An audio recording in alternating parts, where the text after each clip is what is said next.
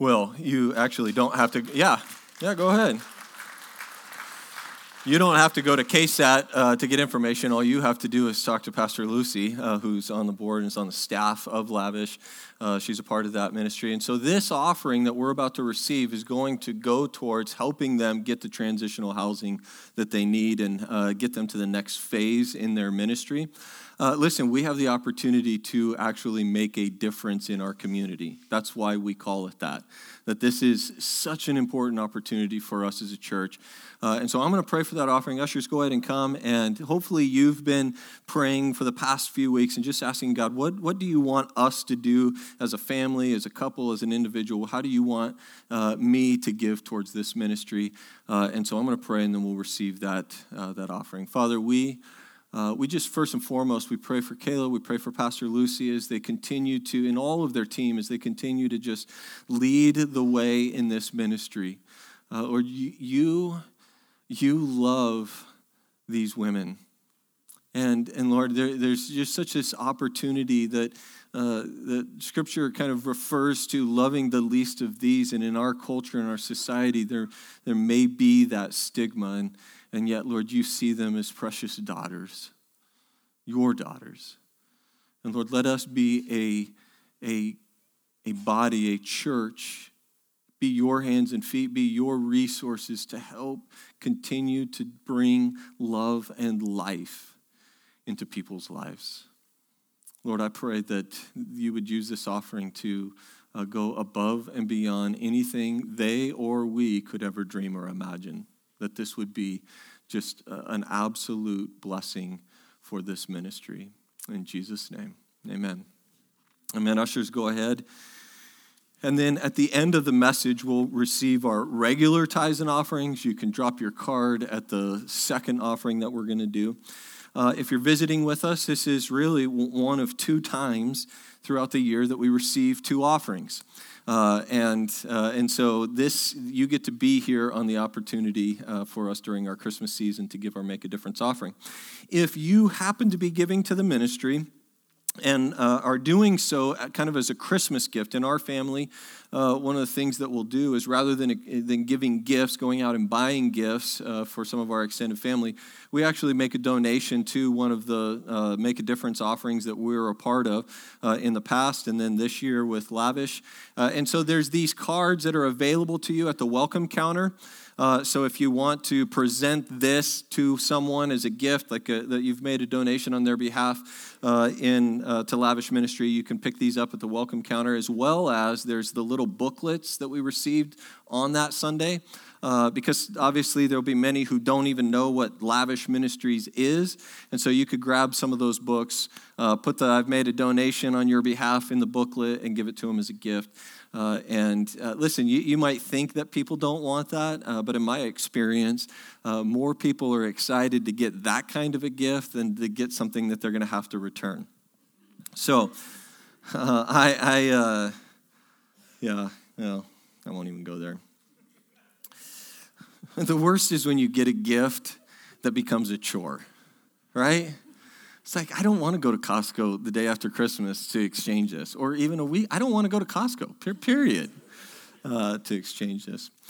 Well, uh, we started a series last week called Comfort and Joy, and it's uh, it's based on the, the, the famous Christmas carol, God Rest Ye Merry Gentlemen. And last week we talked about the difference between happiness and joy, and that uh, really those are two different things, that happiness is more uh, based upon our experiences, based upon the uh, outward uh, things that are going on in our life, uh, circumstances, and, and really joy is something that comes from within. Uh, we talked about having gratitude, that joy comes when there's a gratitude and a thankfulness for the promises of God. And so this past week, uh, it got me thinking about it. I was thinking about this idea of how being thankful for Jesus actually brings joy into our life. And uh, I had the privilege this past week to be with another one of our partner ministries, um, Medical Ministry International. And they were having their national uh, conference for all of their directors Uh, in Colombia this year, and they invited me to come and share with them, and uh, they've had fifty years of ministry. Their first project started fifty years ago in the Dominican Republic, And and they, for fifty years, have bringing, been bringing not just physical health, but spiritual health really to the world. Uh, they've now expanded. I think they're in fifteen different countries. ten of the countries were represented there. And uh, and, and they asked me to speak into the their ministry and, and the work that they're doing there. And I, it just was an honest privilege and, uh, and, and great opportunity for me to be able to do that. But it was interesting because I was... I was talking with uh, many of the directors that uh, have uh, ministries like what we support with M M I Colombia, Medical Ministry International Colombia. We have, uh, if you have been around our church for very long, you've heard from Juan Alan Muñoz, who heads up M M I Colombia. Uh, he's a good friend of mine, but I got to meet uh, all of the different countries' version of Juan Alan. I got to meet the directors and talk with them about their ministry and why they do their ministry and uh, and what they're doing in their ministry. Some of the countries have clinics uh, that uh, that are uh, subsidized by the international program in such a way that people can get basic health care uh, needs met uh, for them, but in the process they get to share Jesus. And as I was talking with all of these directors, there there just seemed to be this continual theme in their life that there was they, they just had a smile on their face. There was joy that exuded from them. And I, I wondered where that joy came from. Uh, on Wednesday, I had the, the opportunity to take the team from M M I Colombia out to dinner. And the wonderful thing, this is just a, a life hack for you, is when you take people to dinner and you're paying for the dinner, you get to ask whatever questions you want. Right, so uh, so if you ever like trying to get to the bottom of something, just take them to dinner, pay for it, and then you get to ask. So, uh, so I was I, I went around the table. There were seven of them from their team uh, along with me there at dinner, and I I went around and I asked each of them, "What brings joy into your life?" Not happiness, because I explained the previous message and I explained the difference between happiness and joy and all of that. And I said, what is it that actually brings joy into your life? And for every person, they went around and they started sharing about their life, about where they once were in their life and where they are now.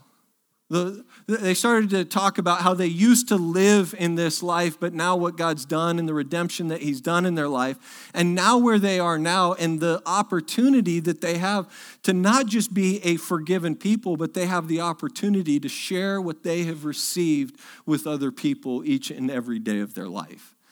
And every person went around and started sharing, and it was like they were sharing the same thing just with different stories.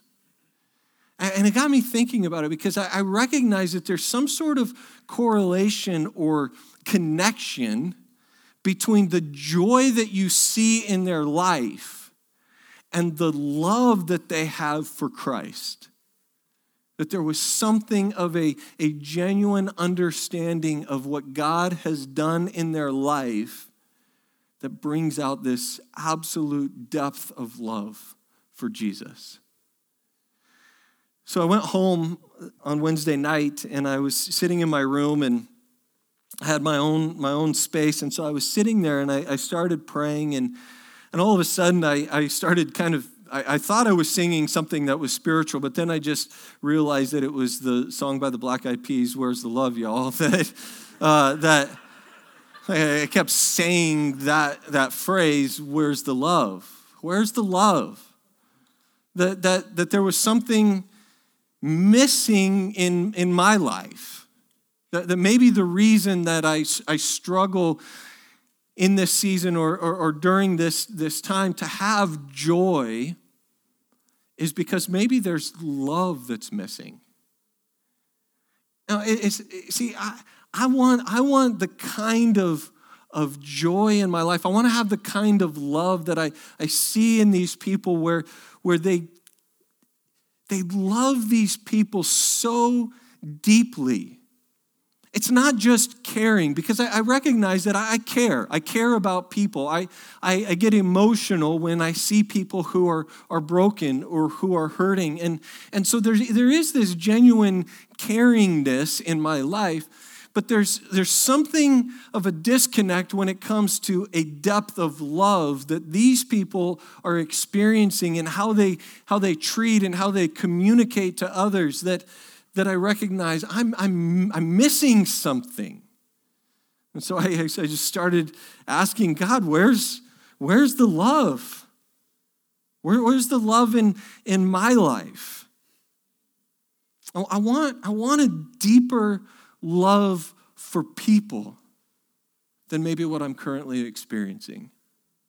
Not because I'm a pastor, right? Because I mean, that, there is this expectation or this uh, this thought that, well, shoot, if our pastor doesn't love Jesus, we, we got some big problems going on. It's not that I don't love Jesus. I I do love Jesus, but I don't know the, the depth. I, I feel like there's something that the love of Jesus has waned in my life. It is it is is faded in my life.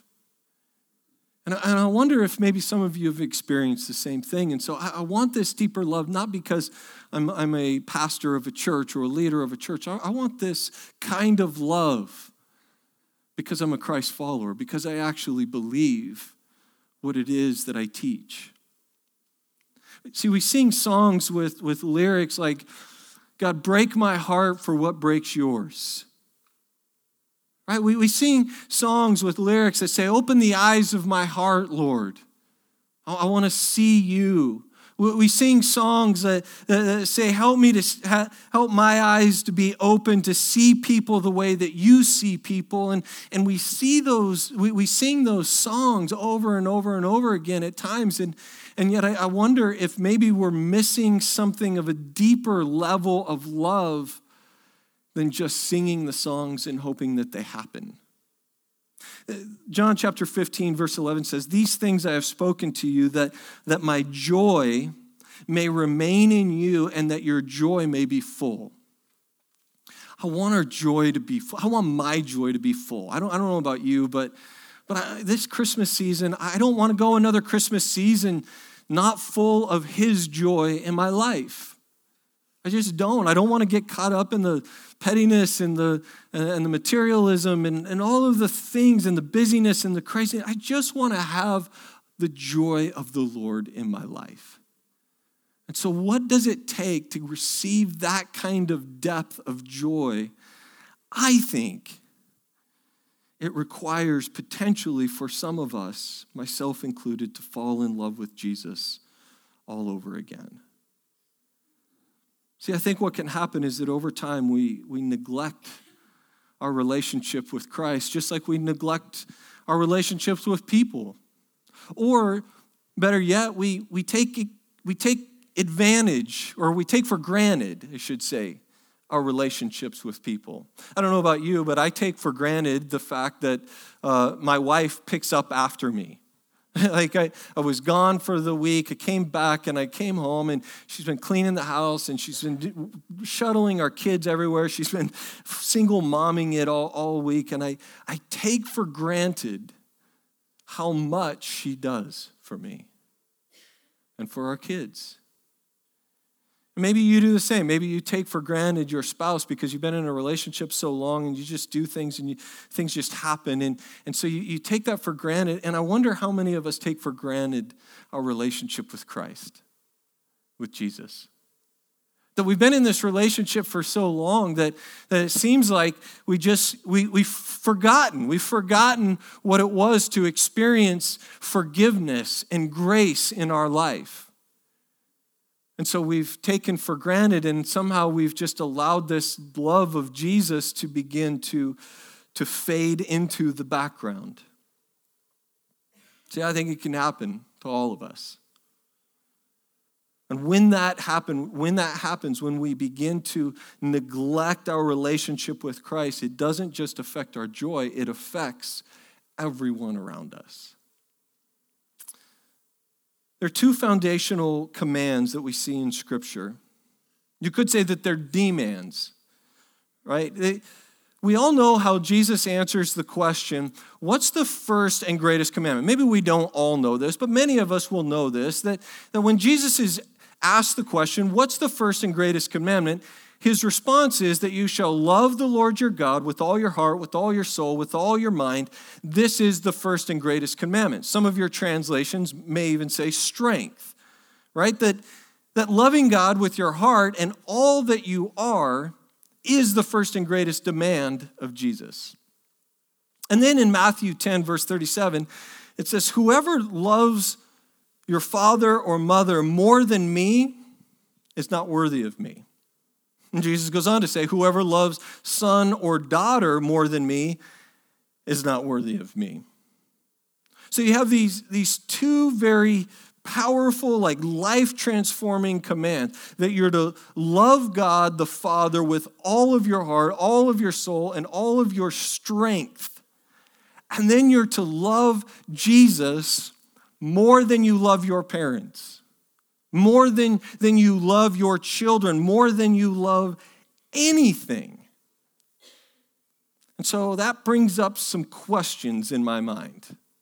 We're familiar with the passage, but let's be honest, we skip over it because we don't like the thought of having to actually place Christ above our children. So it brings some questions up. What's this relationship between this love, this love of God, this love of Christ, and this love with our children and our and our parents? And what, what does that look like? Well, Jesus in John chapter eight, verse forty-two, he, he looks into the eyes of, of some Pharisees, some religious people. These are Jewish leaders, right? I mean, these guys, they know the, the Torah. They, they, they absolutely are familiar with religious things. And Jesus looks them straight in the eye, and he says something to them that, that really was pretty shocking. He says, if God were your father, you would love me. See, he, he's saying something to, to some of the most God-oriented, Old Testament, knowledgeable people in the world, and saying to them, you don't actually know God. He's not your father. And in fact, he goes on to say, oh, and by the way, your father, your father is the devil. And they're like, excuse me? You know, like they're, they're looking at him, and they're probably, their jaws are open like, who do you think you are? Where Jesus is saying, you don't even know him. He's not your father. And this is so crazy that, that he would, he would test them in this way. So what, what is the, the test for knowing whether somebody actually loves God? Well, the answer is, do they love Jesus? See, he's talking to the Pharisees, and, and Jesus is saying, you don't love God because you don't love me. Do people embrace Jesus for who he really is, not, not just as a, a human teacher, not just as some prophet who's, who's done some amazing things while on this earth? No, do we see him as the very Son of God? John chapter five says, Jesus says to those same leaders, he says, I know you don't have the love of God in you because I've come in my Father's name and, and you don't receive me. The implication here is that you don't have the love of God in you. And he knows that because they didn't love him, they didn't receive him. Loving Jesus is the test of whether you love God. And loving God is the test of whether you love Jesus. It's it's one and the same. And, and what we're talking about this morning is not just believing in God. We're not talking about just coming to church and, yeah, I believe there's a higher power. Yeah, I believe that, that Jesus was this amazing person. We're talking about a depth of love for Christ. The reason why this is important is because if we love Jesus the most, then we'll love others the best.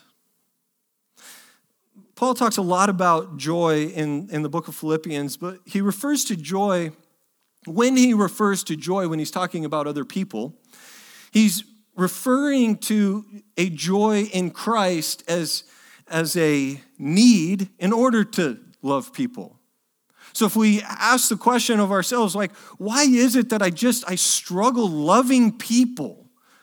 It's because you need to love Jesus more. You need more of, of Christ in your life. See, his, his love of other people is coming out of his love of Christ, and, and it's really targeted at, at some a deeper level, at a depth of greater joy in Christ. If someone says, you know what, they, they come up to you and say, I don't feel loved when you talk that way, or or I feel like like you are using me when you when you speak with me, uh, speak at me that way. When you talk that way, why would someone say that to you? If you're being accused of, of being hateful or being uh, abusive with your language, if you're being accused of not being very loving or compassionate in your language, why would someone say that? Maybe it's because our love of Jesus has waned.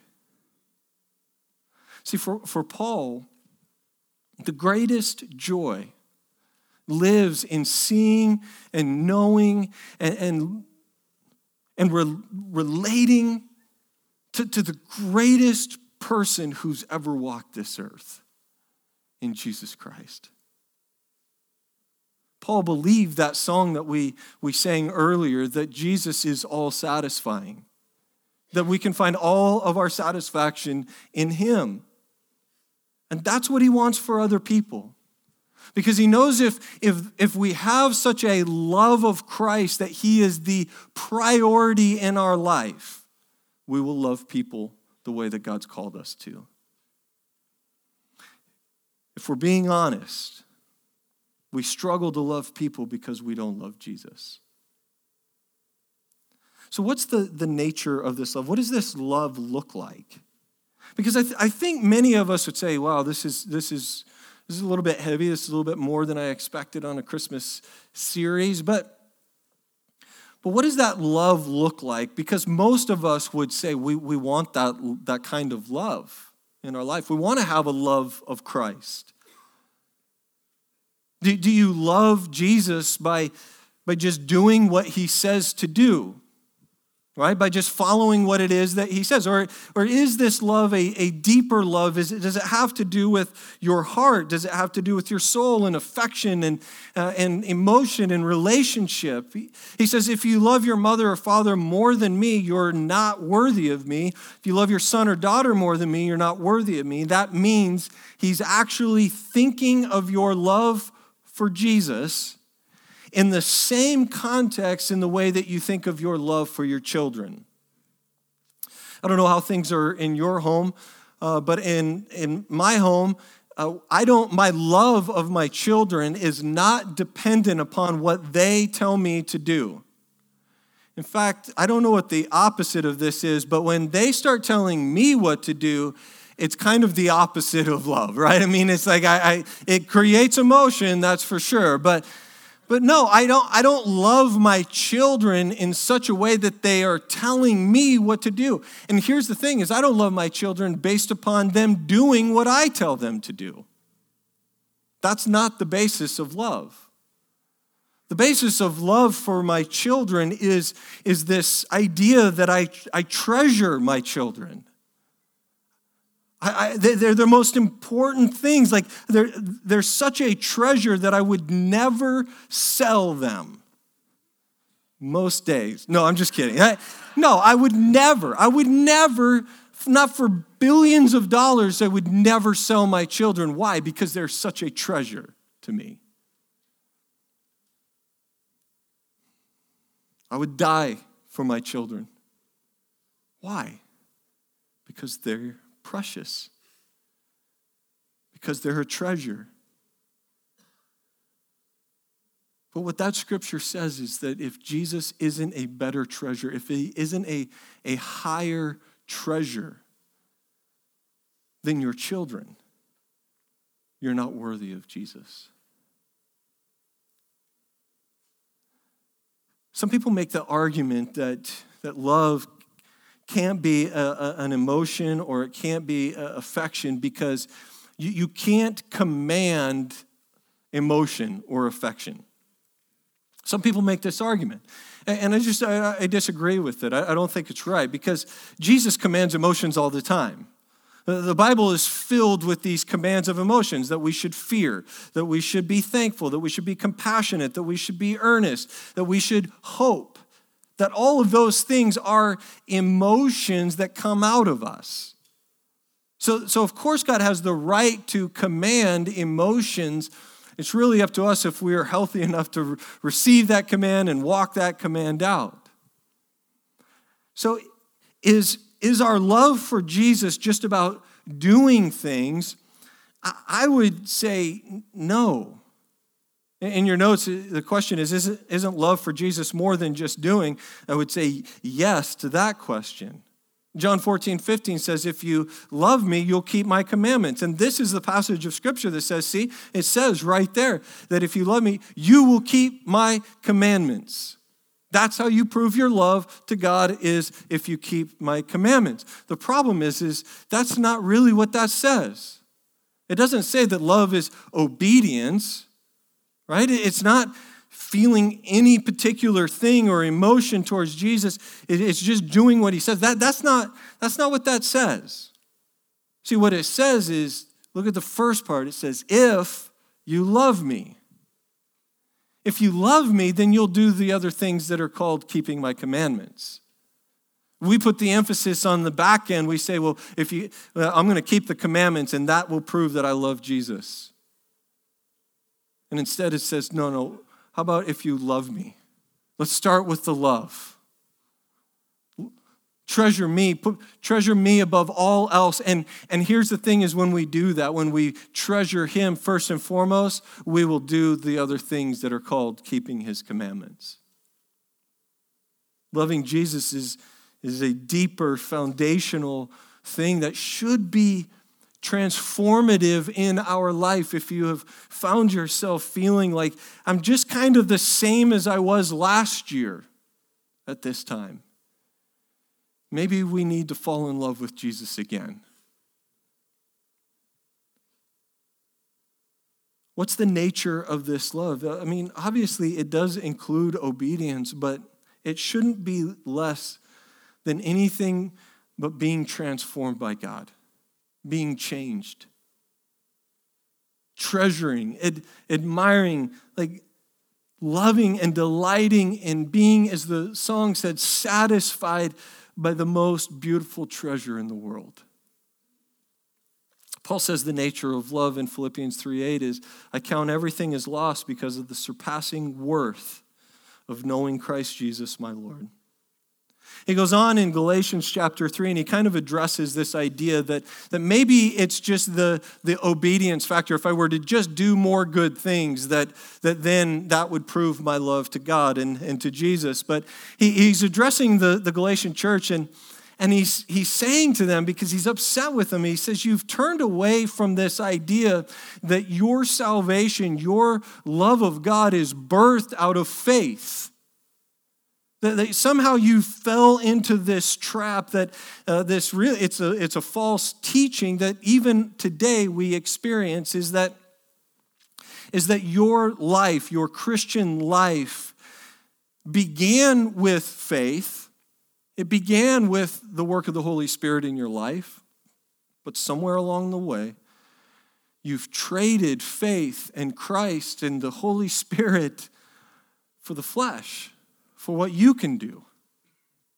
See, there's all kinds of things that we can do in this life that don't need the love of Christ.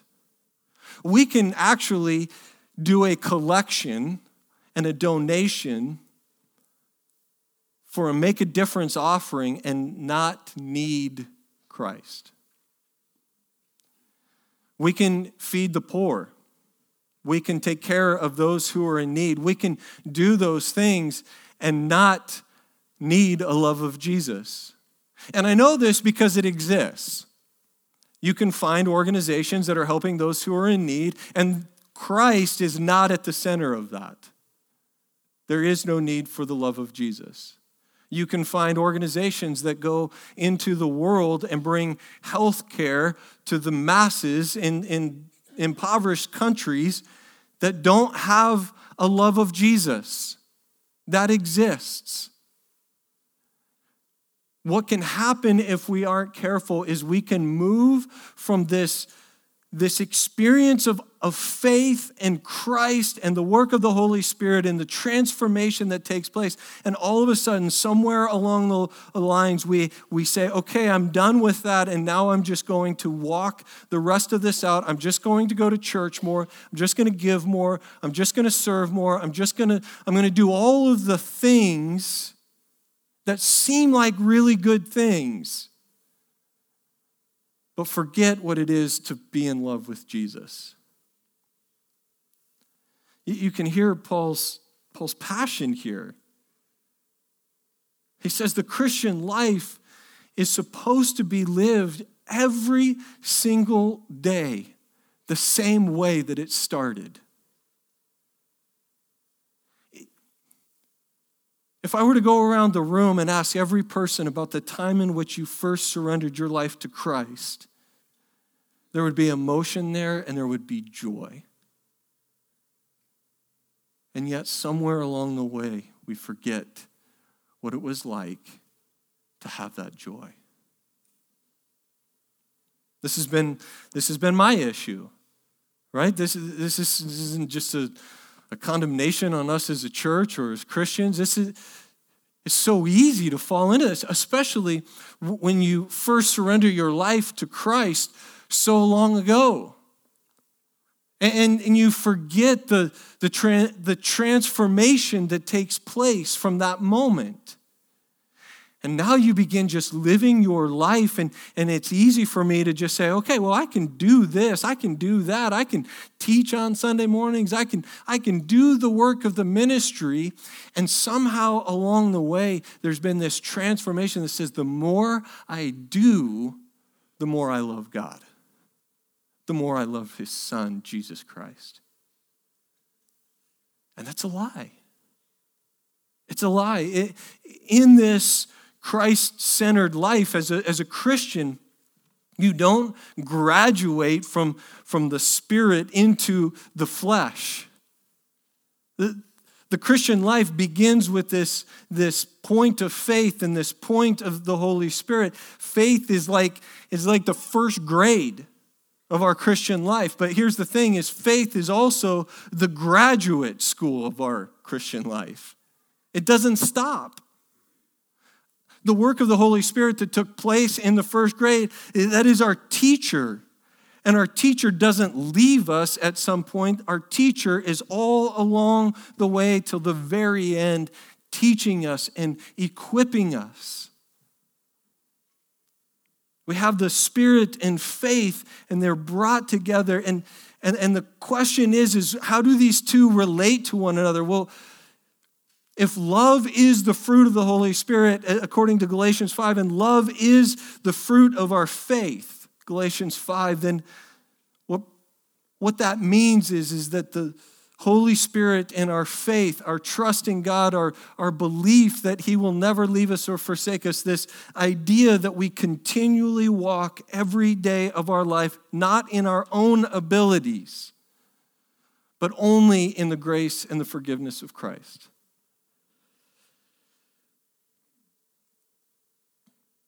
What does that mean then for us when we say we want to love people more?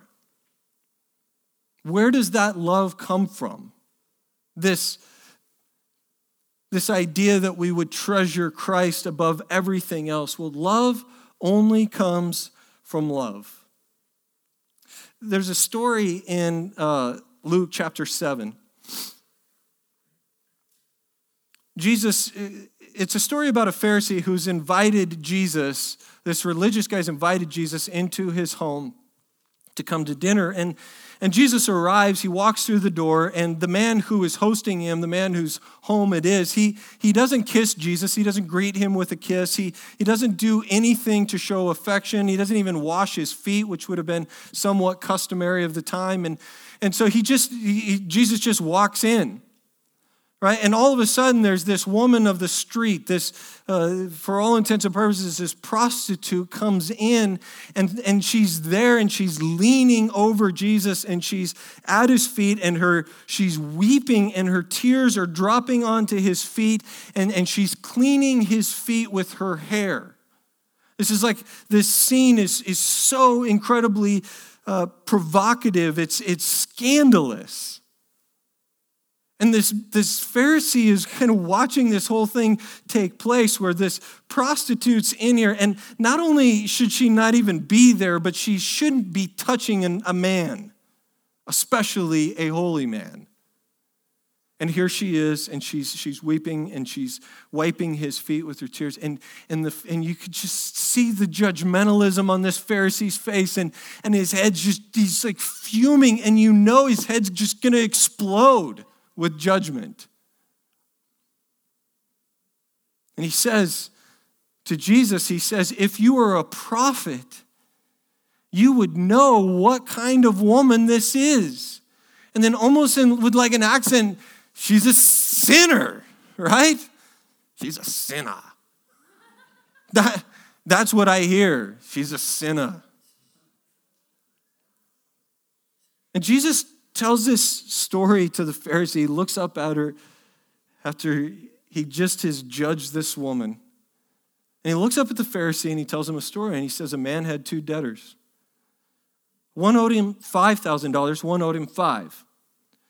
He gave them, he, he forgave them both, both of those debts. Who will love him more? He asks the Pharisee, and the Pharisee, Pharisee says, uh, he's like, oh, this isn't a hard one. Uh, certainly the one who had his larger debt canceled.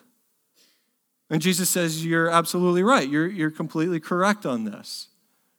He says, when I came through your door, you didn't kiss me, you didn't wash my feet, but from the time I came in, this woman has wept at my feet, dried my, my feet with, with her hair, and, and washed them with her tears.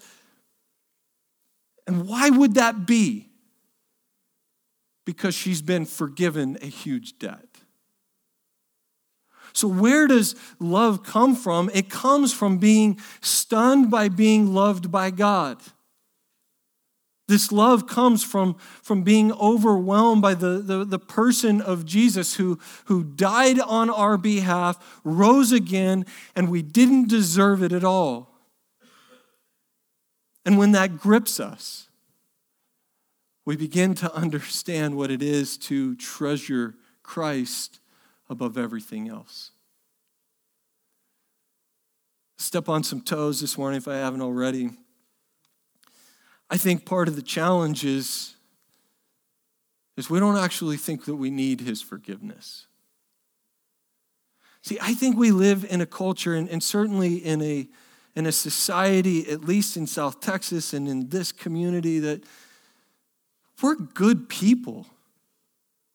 Like when people talk about, about the South, they're like, they're nice people. They're good people.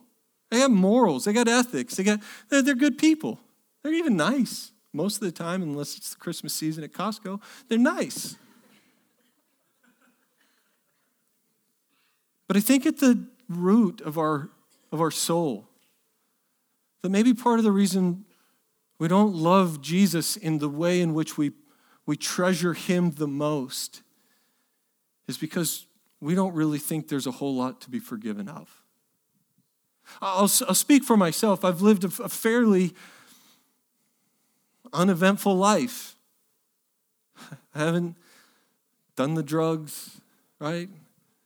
I, I grew grew up with my, my parents, and they were loving people. I've, I made a couple mistakes in high school, just a couple. And But I think there was such a, a religiousness and such a, a pride in my life, and my mom could attest to the pride that was in my life, that I, I never, even when I experienced When I experienced salvation, when I understood it, looking back as I reflect on that moment, I don't know if I actually thought that I needed it. Did I want it for the future? Did I want it? Did I think it was the right direction? Of course, of course. But I'm not sure I experienced the kind of forgiving of a debt that this woman has experienced. I look, of course, I look back at my life now, and I, I, I think what an idiot I was. And I, and I look back and, and can now realize the depth of the forgiveness of debt in my life. But if we're not careful, we will go through this life never believing we actually need it. And we'll never truly love Jesus because of it. So how important is this? Well, Jesus says that if you don't love me more than you love your parents, you're not worthy of me. If you don't love me more than you love your children, you're not worthy of me. What does that mean? What does it mean not to be worthy of him? It means that you won't have him. It means if you don't love Jesus, you won't have Jesus. Paul, Paul says it says it like this. He says, he, he who does not love the Lord, let him be accursed. That's what Jesus says, not me. First Corinthians sixteen twenty-two. He, or excuse me, that's what Paul says, uh, not me. He who does not love the Lord, let him be accursed. Being a Christ follower, follower is, is what Jesus What Jesus demands of us is, is not this, this decision to, I'm going to love Jesus today. That comes, that comes later, where there ends up being like some, some decisions and some, some, some decisions of the will. But, but at the root and at the core of our Christ-centered life is this new birth that takes place. A transformation that, that happens in our life. Th- that we all of a sudden reprioritize and reshift the things of our life to make sure that our first love, Jesus Christ, is at the top. That he is our, our greatest treasure of all. If that fullest love isn't for Jesus, if we've allowed other things to, to take that place, Paul says, well, Jesus says this too, that we're not worthy of him. Being worthy of Jesus doesn't mean that we're, we're necessarily deserving of Jesus. It just means that we are forgiven. That we're a, a, a redeemed person. That we can now be in his presence because of our forgiveness and our grace that we've received.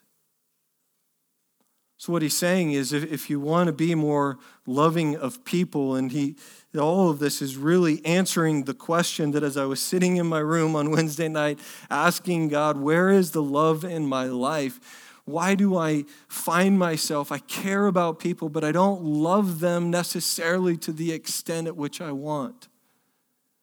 If he says, if you want to be more loving of people, if, if you want there to even be more visible demonstration of your love towards people, if you want to be more open to those people who are, are different than you, but maybe aren't, aren't necessarily the same, do you, if you want to have a heart that, that is more caring and compassionate for those who are hurting, if you want to have a heart to, as Scripture says, love your enemies and pray for those who persecute you, if you want to be less self-absorbed and less tied to the to the things of this world, and more free to, to risk, more free to step out. For me, honestly, one of the one of the the primary treasures that gets placed above Christ in my life is me. It's me. I wake up and I think about me. I think about my day, what, what, how is it going to affect me? What are the, who's going to affect me? What's going to happen in my life? It's a, it's a self-absorption that I don't want in my life. What's it going to take to, to live that kind of life? Well, it has to be our goal that every day, every day, we are filled with the fruit of the Holy Spirit in our life. That we are filled again and again and again with the Holy Spirit. If you think it's enough to just surrender your life to Christ and receive the Holy Spirit and then just be done, listen, we leak. We leak. We forget. Every day we receive more of the Holy Spirit in our life. Every day we are, are filled with more of the trust and putting our faith in Christ, who loves us, who promises to forgive us, who promises us to cleanse us, as Scripture says, from all unrighteousness, to take us all the way to the end. And then we, we make our goal every day to spend time in His Word.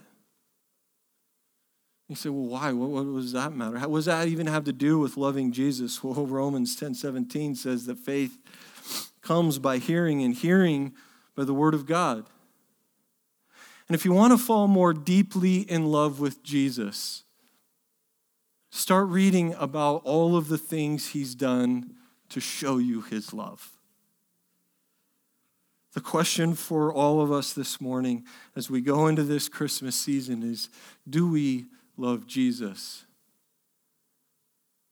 Do, do we, have we found our, our ourselves allowing our love for Christ to fade into the background, or do we right now so passionately and so deeply love Him?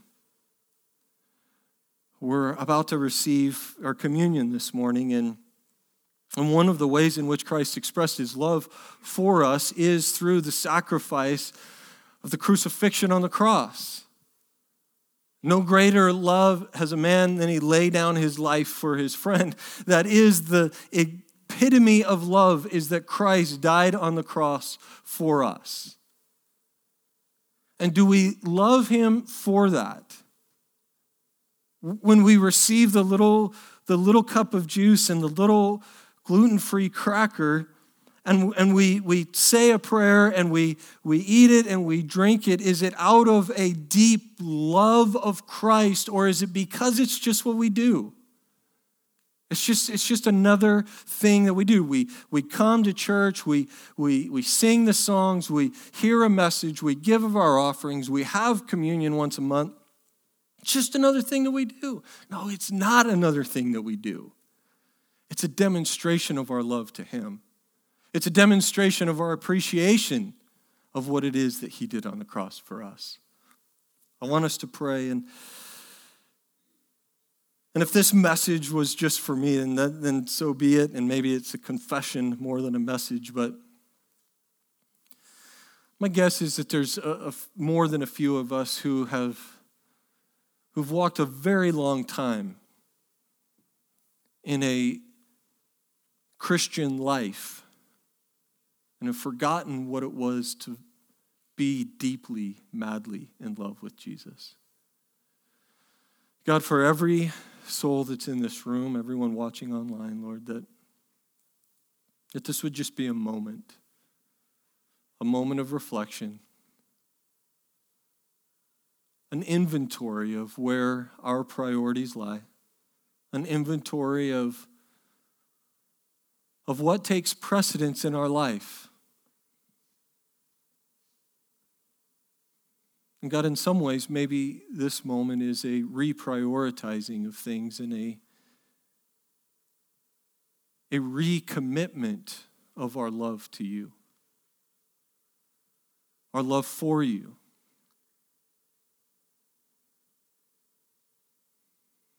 This isn't just about being good people or doing good things. This is about our love for You, and in turn, how that communicates our love for people. I want to receive the fullness of Your joy this Christmas season, Jesus. And that comes through falling in love with you again.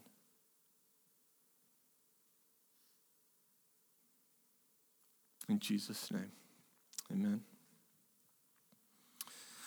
Well, in just a moment, uh, we're going to receive communion. I'm going to invite the ushers to come. We're going to we're going to receive our offering. Then I'll give you some instructions on communion. This is our regular tithes and offerings. We do this every week. Let me pray for that. Father, we, um, as we receive this part of of our worship, as we as we give of our tithes and our and our offerings, Lord. Again, this isn't this isn't like communion where it just, it, or like what we make communion where it just is this other thing that we do or this ritual or or if I just give more, then then maybe that'll express my love to God more or something along those lines. This is really an act of surrender. And God, it's a recognition that you are the primary treasure in our life. That even in the midst of our actual physical treasure, our resources, our, our money, that that is below you. That you take precedence over even that, over our provision. And a lot of the reason for that is because we recognize that everything that we have, all of the treasures, all of, as we sang earlier, the fountains that we have really are in you, are from you. And so when we give this morning, we don't give out of religion or compulsion or guilt. We give in an understanding that you are first and foremost our greatest treasure in this life. And God, I pray that you would just continue to do the miraculous. That Lifehouse Church would continue to make a difference, not just in our community, but in our world. Lord, that we would see lives transformed, we would see marriages restored and, and lives changed, God, that, that that could all take place through this ministry in Jesus' name. Amen. Ushers, go ahead. You can drop your, your card in there as well, and as the basket goes by, uh, you can go ahead and stand, and, and we're gonna we're gonna make our way to to these tables. And so much of of church these days is uh, come and receive, come and sit, come and be told. And one of the things that we, we do is we, we, we get you out of your seat for this, because there's something powerful that takes place when we when we go, when we step out of receiving and we go to the Lord's table and we, we pick up a, a little piece of bread and, and a piece of and a cup of juice and. And we go find a place in this room, or we go and, and find another person. That there's there's something of an importance that takes place when we when we go and we do that. This isn't just another thing to receive, but actually something to to appreciate and to be a part of. And so I wanna I wanna pray for our, our communion this morning, and and my hope is that. That today, maybe more than any other day, communion means something a little bit different to you in regard to your love of Jesus. That there would be an inventory that takes place, that there would be a recognition of, have I allowed my love of Jesus to fade? Why don't you stand? Father, we, your, your word tells us, you, you you say actually, Jesus says to go and do this as often as you can. And in the Lifehouse, we do it once a month. And it, again, it can just be this thing that we do, or it can actually be a sacrament, as your word talks about. It's this, this sacrament that takes place, this sacred act of recommitment, of of a reevaluation of the vows that we've said to you so long ago. That every time we we gather, every time that we wake up in the morning, every time we receive communion in this way, we get to remind not only ourselves, but we get to remind you of how much we love you and how thankful we are for the sacrifice of your Son. For us. In Jesus' name, amen. Make your way to the tables and